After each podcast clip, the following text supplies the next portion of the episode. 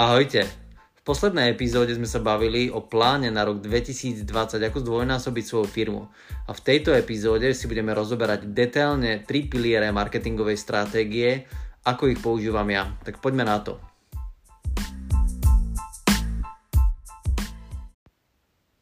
Ahojte, takže v predošlej epizóde sme sa bavili o tom, ako spraviť marketingový plán na rok 2020 a rozoberali sme si tam ten systém Pecka. Samozrejme, bol strohý, bol jednoduchý, boli tam len nejaké základné úvodné veci. Niektorí ľudia to dokonca považovali za to, že to je príliš všeobecné, ale každopádne z marketingového hľadiska pre mňa to malo uh, veľmi zaujímavý dopad, pretože veľa ľudí, naozaj veľa ľudí, stovky ľudí si stiahlo túto stratégiu, čo ma samozrejme potešilo. No a na druhej strane, okrem toho, že si to stiahlo stovky, stovky ľudí túto stratégiu, tak a taktiež sa niektorí dopytovali potom, aby som im dal viacej informácií. No a podľa mňa ten najzaujímavejší bod tej prezentácie boli práve tri piliere marketingovej stratégie.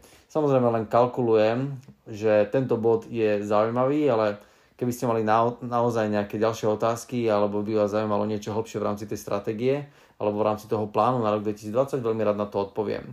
Poďme teda sa pozrieť alebo ponoriť hlbšie do tých troch pilierov, ktoré som si vybral ja osobne ja považujem ich za skutočne tie najdôležitejšie a práve preto si ich má zmysel podľa mňa detailne prebrať ako na ne alebo ako ich zvládnuť možno v roku 2020 a samozrejme, že možno aj ďalej. Poďme sa pozrieť na prvú vec a to sú úvodné služby zadarmo, ktoré som tam komunikoval.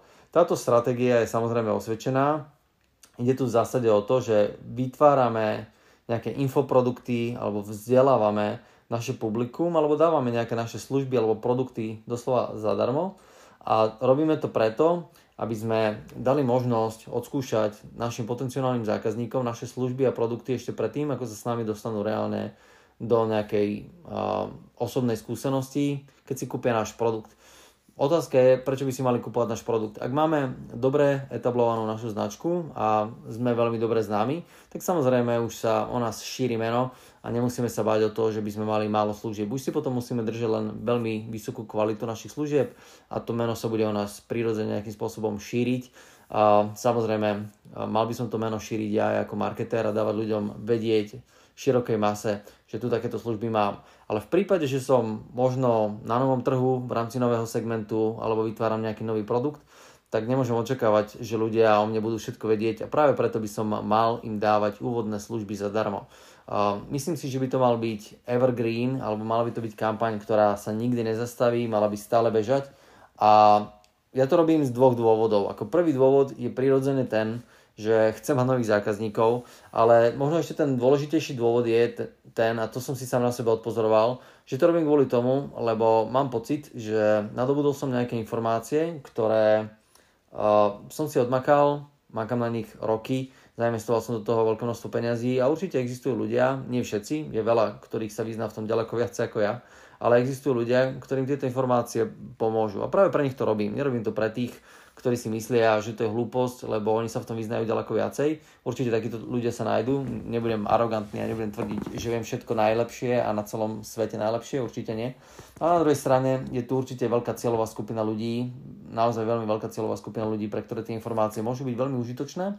A vždy, keď nahrávam podcast, alebo tvorím produkt, alebo tvorím, by som povedal, nejaký ten vstupný infoprodukt, tak som si sám všimol na sebe, že to nerad robím, pokiaľ tam mám za tým účel, že to chcem robiť pre seba.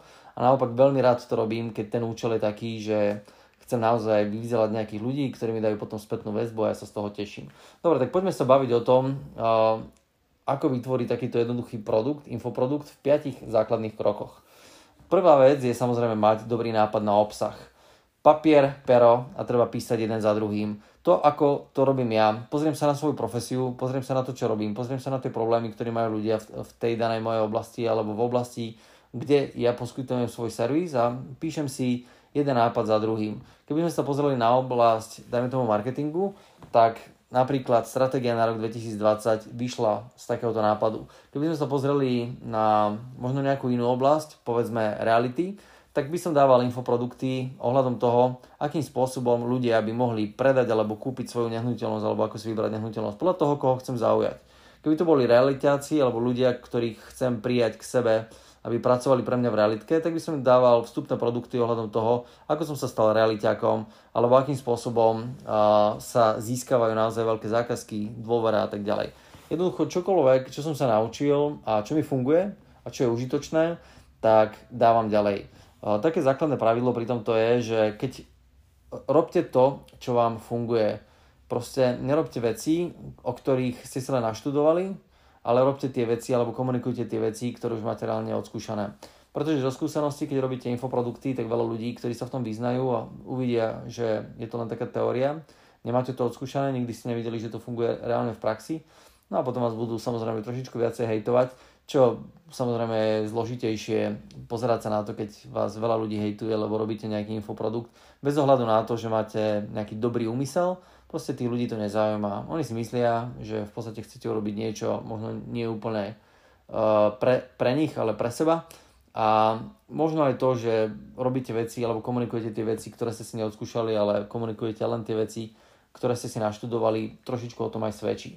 Dobre, čiže urobte si zoznam nápadov, ja to robím tak, že si napíšem tých nápadov kľudne aj 15, 20, niekedy aj 30, podľa toho, ako mi píše pero v úvodzovkách, ako píše Pero, ak jednoducho cítim, že mi ide nápad na druhým, za druhým, tak to proste nevypínam a napíšem si kľudne aj 50. A ak mi nejdú, ak mi ide ich len pár, tak možno je to téma na nejaký brainstorming v nejakej skupine 2-3 ľudia, alebo si môžete urobiť jednoducho ten prieskum, o ktorom sme sa bavili naposledy a vytvoríte si na základe prieskumu minimálne nejakú inšpiráciu, aby vám vaši klienti povedali, že v čom sa chcú vzdelávať.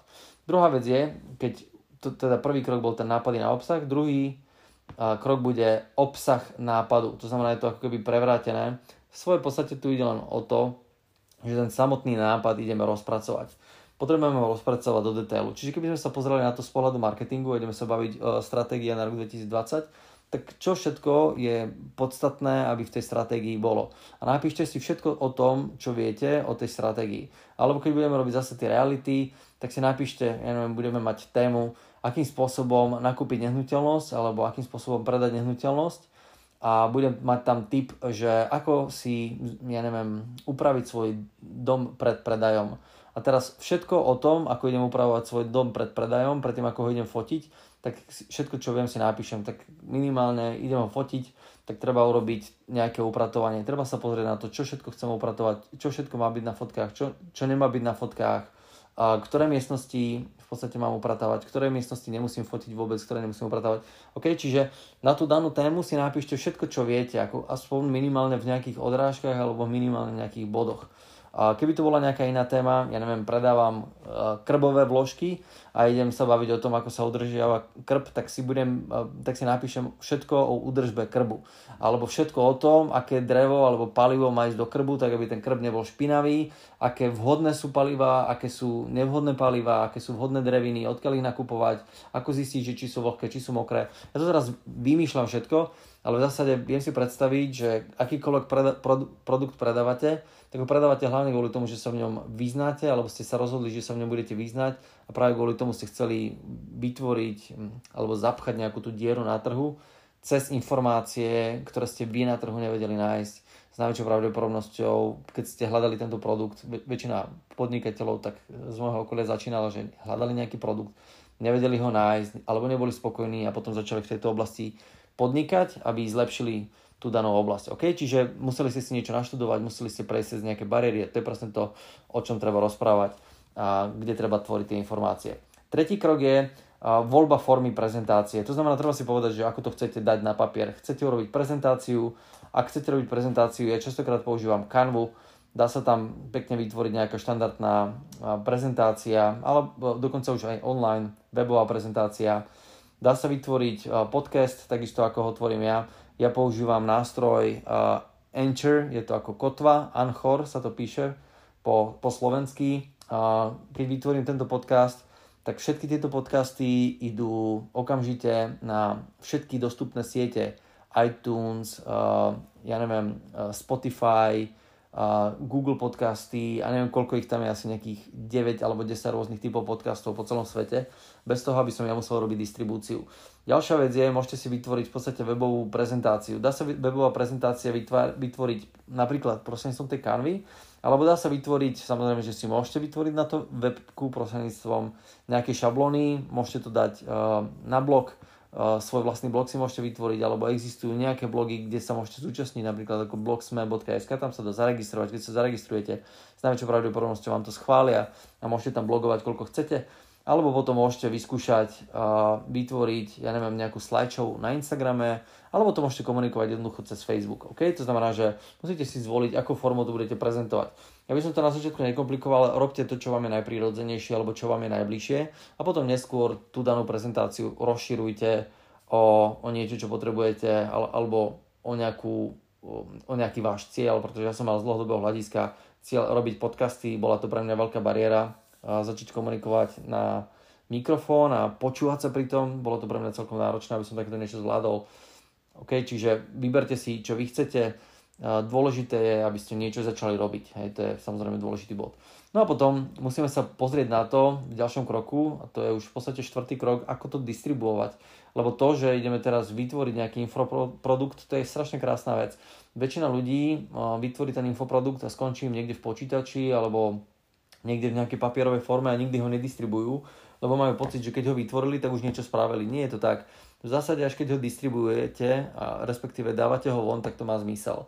To znamená, že môžete robiť e, samozrejme, že nejakú organickú uh, distribúciu, to znamená, že Instagram, Facebook, LinkedIn, a dať to vonku, buď vo forme nejakého linku, alebo vo forme priamo toho obsahu, ktorý tam dávate, alebo môžete vytvoriť na to kampaň. Ja osobne volím kombináciu nejakej organickej distribúcie a samozrejme aj e, distribúcie prostredníctvom kampane a mám vytvorené aj nejaké svoje vlastné kanály. To znamená, že bez ohľadu na to, že či mám vytvorenú kampaň alebo nie, dávam uh, túto distribúciu alebo uh, vytváram si distribučné kanály, ktoré sú stabilné. To znamená, mám svojich sledovateľov, mám svojich počúvateľov, tam im tie informácie dávam. Častokrát ich ani nepoznám, ani neviem, kto to je. A nechcem povedať, že ma to nezaujíma, samozrejme, že ma to zaujíma, ale to, čo sa mi páči na tom, keď to robím, tak z času na čas tí ľudia proste tak výjdu z davu a začnú so mnou komunikovať, začnú rozprávať, že ma sledujú alebo že ma poznajú a je to veľmi príjemný pocit, keď zistíte, že niekto vás má napočúvaného a to je, ja neviem, kamarát, ktorého poznáte dlhé roky, len sa vám nikdy s tým nepriznal a už vás počúva 2-3 roky a je to veľmi také príjemné to počuť a zároveň veľmi ľahko sa potom komunikuje s takýmito ľuďmi, veľmi ľahkým spôsobom. A teraz nejde o to, aby ste im niečo predali, ale a nejde ani o to, že niekto nejakým vašim fanúšikom alebo vás podporuje. Skôr ide o tú záležitosť, že uh, máte zrazu takého spriaznenca, človeka, s ktorým sa môžete o čomkoľvek rozprávať, lebo máte veľmi podobne naladené tie ná, ná, názory. Asi kvôli tomu, lebo on si vybral tú komunikáciu, ktorú vydávate vonku, že uh, je pre ňo aktuálna a je pre ňo zaujímavá. Dobre, to znamená, že distribúcia pre mňa organika, kombinácia v kampaň, s kampaňou. Uh, väčšinou kampaň, ja dávam kampaň vonku cez Facebook a Instagram. To sú moje kanály, s ktorými sa netajím, sú pre mňa obľúbené kvôli tomu, lebo sú strašne, strašne lacné a veľmi dobre fungujú. Dobre, no a potom piatý krok je tvorba databázy Instagram, Facebook alebo YouTube. Čiastočne som sa v tom dotkol v podstate v, tej, v tom poslednom bode, ale ja si naozaj vytváram nejakú svoju štandardnú databázu ľudí, ktorí sú sledovatelia a robím to cez Messenger, respektíve, respektíve cez chatbot a potom samozrejme mám vytvorené nejaké mikrodatabázy, by som to nazval na Instagrame, Facebooku máme svoju vlastnú firemnú databázu klientov, mailové klienty, kde posielame potom tieto informácie. Čiže toto je spôsob, ako vytvoriť ten prvý pilier. Podľa mňa celkom jednoduchý, Základ je robiť pravidelnosť na možno týždennej báze, alebo keď nie aspoň na dvojtýždennej báze. Samozrejme, ideálne, keby ste mali ten čas, mali ste tu možnosť e, robiť takúto, takúto tvorbu obsahu a tých infoproduktov aj kľudne na dennej báze. Pretože tieto infoprodukty je nieč- to, je, to je niečo, čo bude žiť navždy a do určitej miery vytvoríte okolo seba veľkú skupinu informácií, ktoré, keď niekto záda si potom nejaké informácie o vás a ide vyhľadávať niečo na Google, tak je to veľmi príjemné, keď zrazu ten človek o vás uvidí strašne veľa vecí, alebo pochopí, že ste dali do toho veľa času, energie a že sa neskrývate. A keď sa neskrývate, tak samozrejme vaša dôveryhodnosť rastie a samozrejme, že vy viete, že dôveryhodnosť a peniaze idú ruka v ruke, takže je to nielen fajn pocit, ale je to niečo, čo je naozaj veľmi, veľmi užitočné. Dobre, potom je to druhá vec, druhý pilier, a to sú platené online kampane na Facebooku a na Instagrame. To je to, čo robíme. Táto stratégia je hlavne o tom, že budete zbierať kontakty tou uh, najpriamejšou formou.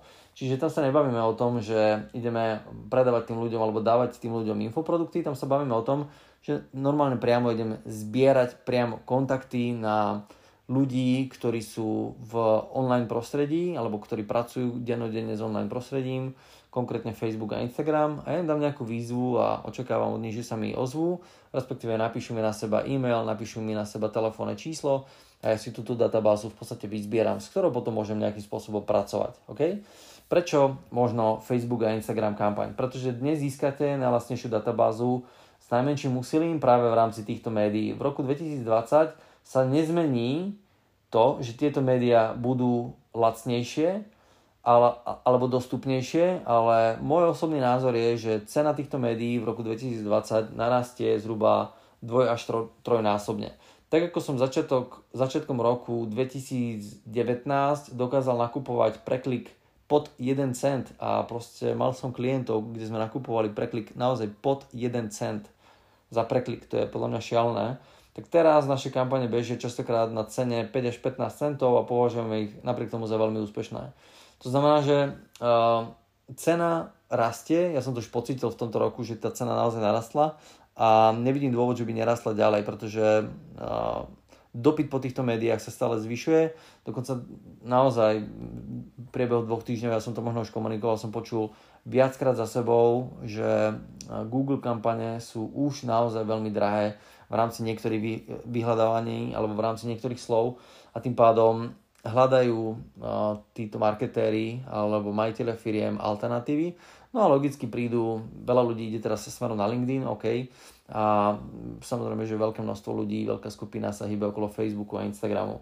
Je tam taká, by som to povedal, taká davová, by som to nazval až psychóza, že ľudia si myslia, že neexistujú podnikatelia na Facebooku a Instagrame. Uh, ja osobne v rámci, uh, keď máme úspešnejšiu kampaň, tak sme schopní denne ťažiť kľudne aj 20-30 kontaktov na majiteľov firiem. Keď ich potom obvolávame, tak uh, títo majiteľia firiem sa nám ukazujú, že tam reálne sú. A dobre, nie je to 20-30 ľudí, ktorých keď vyťažíme, tak všetko sú majiteľia, ale naša skúsenosť je, že niekde okolo 60-70% z týchto kontaktov, ktoré vyťažíme, sú reálne majiteľia. Čo je pre mňa signál, že tí ľudia tam reálne sú a doslova dennodenne sú to vždy noví a noví ľudia. Dobre, tak poďme sa na to pozrieť, ako v 5 krokoch dokážeme vytvoriť práve platenú kampaň. Samozrejme, že potrebujete prvú vec spraviť, zvoliť si nejakú hlavnú myšlienku kampane, to znamená, že čo chcem komunikovať, aký produkt chcem komunikovať tomto bode veľmi podobne, ako keď idete robiť nápady na obsah. Pozrite sa na to očami klienta, zistíte, čo ten klient v skutočnosti chce alebo o čo má záujem a na základe toho to snažte sa odkomunikovať v rámci tej kampane. Povedzte im, čo robíte, povedzte im to priamo a povedzte im priamo, čo im dokážete priniesť, pretože je dosť veľké množstvo ľudí, v rámci Slovenska alebo na tejto planete, ktoré budú vyhľadávať určite vaše služby, produkty bez ohľadu na to, čo robíte. To je jedno, ako máte možno komplikovaný segment, nájdete tam tých ľudí a z, z mojej skúsenosti ich býva väčšinou naozaj veľa. Druhá vec, choďte na uh, nejaký, na nejaký, alebo choďte na kanvu priamo, poviem to tak, ako to je, alebo ako to používame my častokrát a vytvorte myšlienke, myšlienky alebo základné vizuály k tej danej myšlienke. Uh, isté, existujú profesionálnejšie programy od Adobe, kde môžete tú myšlienku vytvoriť ďaleko krajšie Uh, priznám sa, že rád by som bol človek, ktorý proste sa vyzná uh, vo všetkých tých softveroch od Adobe a že by som bol veľmi dobrý grafik, ale pre mňa je rýchlosť vždy prioritná pred uh, krásou ako takou. Isté, mať dobré vizuály, mať ich veľmi profesionálne spracované je úžasná vec, ale my namiesto toho, aby sme mali tie vizuály najkrajšie na svete, my robíme častokrát práve to, že tie vizuály testujeme a zistujeme najprv samotnú myšlienku. To znamená, predtým ako investujem do krásy, investujem do vedomostí. Ináč povedané, vytvorím viacej vizuálov, viacej komunikácie, možno nie v tak krásnom dizajne. A potom, keď už viem, že to je dobrá kampaň, evergreenová kampaň, tak buď ju nechám bežať v tom vizuále, ktorý sa tým ľuďom proste páči, lebo mi to povedali prostredníctvom tej kampane, alebo keď už začne ten vizuál nejakým spôsobom upadať, tak sa snažím robiť obmeny tej, toho dizajnu a potom môžete kľudne pridať na, na tej kráse už tej danej myšlienke, do ktorej sa vám oplatí investovať. lebo vytvoriť jeden vizuál, ktorý vás bude stáť, ja neviem, 40-50 eur a, a vytvoriť ich na začiatku, my vytvoríme na začiatku do kampane častokrát 15-20 vizuálov a miešame ich s rôznymi potom komunikáciami. Keby sme to mali robiť, že každý ten banner stojí, ja neviem, 50 až 100 eur, tak by to bolo celkom drahá záležitosť na tú kampaň a obávam sa, že e, by som nenašiel veľmi veľké množstvo ľudí, ktorí by to boli ochotní zaplatiť. Isté, sú tu firmy, ktoré nič iné nechcú zaplatiť a chcú mať to najlepšie, pre, pre nich to treba spraviť, ale drvá väčšina ľudí a, veľmi dobre si vystačí a nenazvem to, že s nižším štandardom, nazvem to so štandardom sociálnych médií, pretože sociálne médiá, a konkrétne ako Facebook a Instagram, si nevyžadujú častokrát tak super a, krásne vizuály a dizajny. Proste nie je to galéria od Picasa, mm, nejdeme tam robiť s umením, ideme tam robiť s pozornosťou ľudí a častokrát pozornosť ľudí zaujme to najorganickejšie alebo to najprirodzenejšie, čo existuje. Sami si povedzte, keď pozeráte nejaké uh, odkazy na Instagrame alebo na Facebooku, tak vás zaujme práve to video, ktoré je živé a nie len také, ktoré je nablišťané a také, ktoré je proste nejakým spôsobom retušované, ale naozaj to, čo je živé, to, čo je aktuálne. Častokrát to býva nejaká skrytá kamera, ktorá zaujíma pozornosť práve kvôli tomu, lebo to je prirodzené. A to je to, čo tí ľudí akože veľmi zaujíma. Dobre, potom tretí krok je, uh, treba ísť a naučiť sa trošičku pracovať s reklamným alebo s správcom reklám v rámci Facebooku, buď prostredníctvom business manažera, alebo proste len prostredníctvom správcu reklám. A treba si zvoliť cieľ kampane, prostredníctvom ktorého chcete vlastne urobiť ten samotný cieľ. Tých cieľov kampane tam je niekoľko, naozaj v tomto podcaste sa nemáme čas tomu venovať, ale ja doporučujem, my ideme na, najčastejšie na preklikoch. Prekliky nás zaujímajú práve kvôli tomu, lebo to je viac ako len štandardná interakcia formou to, že to videl, alebo to, že ten človek nejakým spôsobom zbadal našu kampaň. Preklik je to, čo doporučujem a, a čo nám samozrejme, že dobre funguje pretože už tam vyžadujeme nejakú akciu od toho človeka, chceme, aby sa nejakým spôsobom aj tá druhá strana zapojil. Ďalší bod, zvolte si správne publika a nezabúdajte testovať vaše publika. Bez ohľadu na to, ako si myslíte, že viete, čo robíte, proste testujte pu- svoje publika. Niekedy sú to absurdné publika, ktoré testujeme. Poviem príklad, uh, budem predávať uh, neviem, marketingové služby, a logicky by vám znelo, že budem hľadať len podnikateľov alebo len ľudí, ktorí majú nejaké produktové portfólio. Ja častokrát tam dám aj ľudí, ktorí sa zameriavajú, dajme tomu, na fitness. Alebo častokrát v našich publikách tam nájdete nejaké úplne konkrétne športy alebo niekoho, kto chodí do divadla. Proste snažím sa vyhľadávať maximálne bizarné publiká, ktoré ako keby nesúvisia s témou, ale na druhej strane si ich viem predstaviť, že keď je človek podnikateľ, tak možno aj do tej posilovne zájde, alebo vie si, viem si predstaviť, že tento človek z času na čas vybehne s manželkou do divadla a viem si predstaviť, ako takýto človek rozmýšľa a k tomu prispôsobujem svoju kampaň. Okay? Čiže vyhľadávam tie publika nielen takým tým najštandardnejším spôsobom, že každý, kto je CEO, tak proste to je moja celová skupina. Ako môžem to tam niekde zaradiť, ale proste vyhľadávam tie publika tak, že sa hrám s tými publikami a naozaj testujem bizarné publika, aby som prišiel na to, že kto v skutočnosti ten človek je. Ak som si robil dobrý prieskum trhu, mal by som to vedieť, ale samozrejme potom to musíte nájsť ešte zlúčené niekde s tým Facebookom. Keď trafíte vaše publikum, je to zlatá baňa. Zo skúseností viem to povedať. No a potom ďalšia vec, ako posledný krok, treba nahrať tie vizuály, treba nahrať texty do reklamného účtu, respektíve keď idete spúšťať kampaň, No a potom uh, potrebujete si už len povedať, že kde chcete, aby tá vaša kampaň uh, smerovala. To znamená, že keď robíme prekliky, kde pôjde ten človek z toho prekliku. Pôjde na web stránku a vyplní mi tam nejaký formulár, alebo mi priamo vyplní formulár na Facebooku, alebo pôjdem ďalej a presmerujem toho človeka do chatbotu. To je už samozrejme veľmi dôležitá vec, aby ste si to vy sami namerali a povedali, že čo chcete, aký chcete mať výsledok. Tento posledný bod je samozrejme taká strategická vec my robíme najčastejšie chatboty, my robíme najčastejšie formuláre, ale v tomto roku spúšťame naozaj viacej kampaní a budeme robiť určite viacej kampaní aj preklikov na, priamo na web stránky a budeme posielať tí ľudia na funnely, na, na uh, weby, ktoré sú robené formou lieviku, to znamená, že na začiatku im dáme niečo, no a potom určite nejakú tú celú skupinu ľudí budeme v čase zužovať, až kým nakoniec nedostaneme nejakého záujemcu, veľmi, veľmi vážneho záujemcu o ten náš produkt. Dobre? Čiže toto bola druhá stratégia. No a poďme na tretiu stratégiu a to je call centrum, alebo vytvoriť si ja neviem, nejakú štruktúru ľudí, ktorí budú telefonovať. Uh, neviem sa zbaviť myšlienky toho, že by som mal zahodiť call centrum, že by som proste mal podnikať bez call centra. Call centrum mi príde ako uh, naozaj mechanika, ktorá bude fungovať, je to evergreen, niekto si povie, že call centrum je out, možno kvôli tomu, že nechce telefonovať. My sa, my sa stále držíme call centra, stále máme ľudí, ktorí volajú. Je to naša denná rutina, denne, denne voláme. Dokonca aj veľkí marketéri, ako je Russell, Russell Branson alebo Grant Cardone, tak používajú v podstate call centra a vezú sa na call centrách.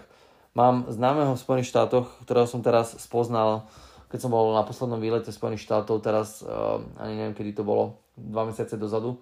Uh, človek, ktorý nie je vôbec známy na sociálnych sieťach, jeho firma robí obrad 3 milióny dolárov denne, denne robia 3 milióny dolárov a je to už v podstate cez miliardu ročne. A tento človek beží výlučne na call, centro, na call centre.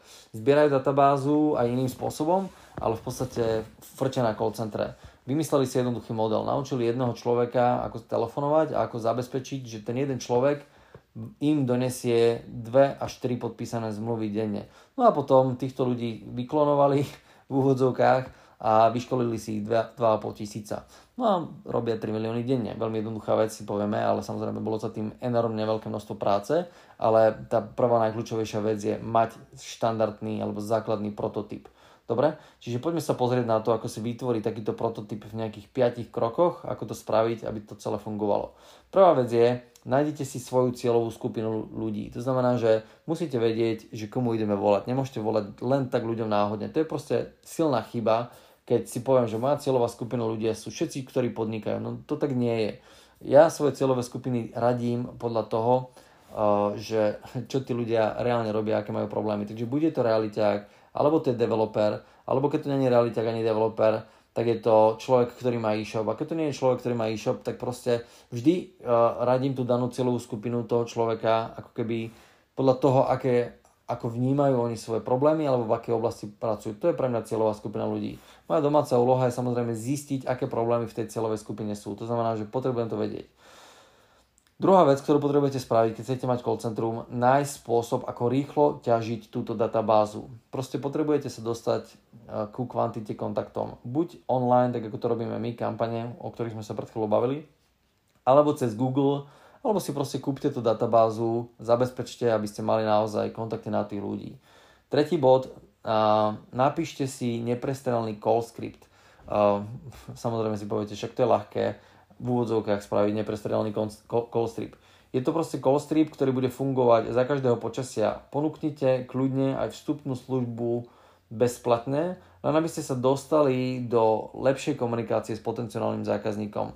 Call script by sa mal točiť dookola stále len okolo potreby zákazníka a mal by sa točiť dookola neustále len ohľadom toho, čo zákazník v skutočnosti chce a komu môžete pomôcť. Postavte to na dobrom servise, postavte to na tom, že naozaj viete, čo v skutočnosti ten zákazník potrebuje a snažte sa mu to vyriešiť bez ohľadu na to, čo to stojí. Najhoršie je podľa mňa, čo môžete spraviť v rámci telefonátu, keď sa sústredíte na to, že z toho človeka chcete dostať peniaze.